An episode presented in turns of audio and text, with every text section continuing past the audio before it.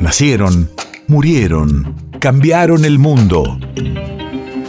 En Nacional Doc, siempre es hoy. Siempre es hoy. 16 de marzo, 1812.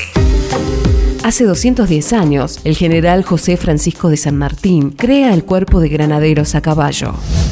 Radio de la memoria. El bautismo de fuego de este regimiento ocurrió el 3 de febrero de 1813, con una victoria en el combate de San Lorenzo contra las fuerzas realistas de España. Actualmente se desempeña como guardia presidencial y cumple ciertas funciones protocolares. ¡Soldados! Ha llegado la hora de enseñarles a los maturrangos que nadie va a venir a decirnos cómo hemos de gobernarnos.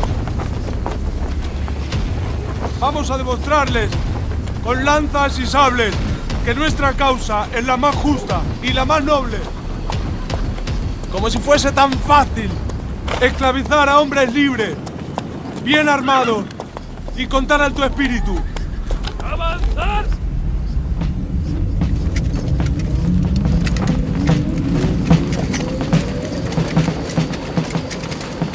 La libertad no tiene precio, ni siquiera el de nuestra vida. Juremos morir antes de ser esclavizados nuevamente. Seamos dignos de nuestra patria. Seamos dignos, carajo. Duro con los ratones sobre las cabezas de los tales godos.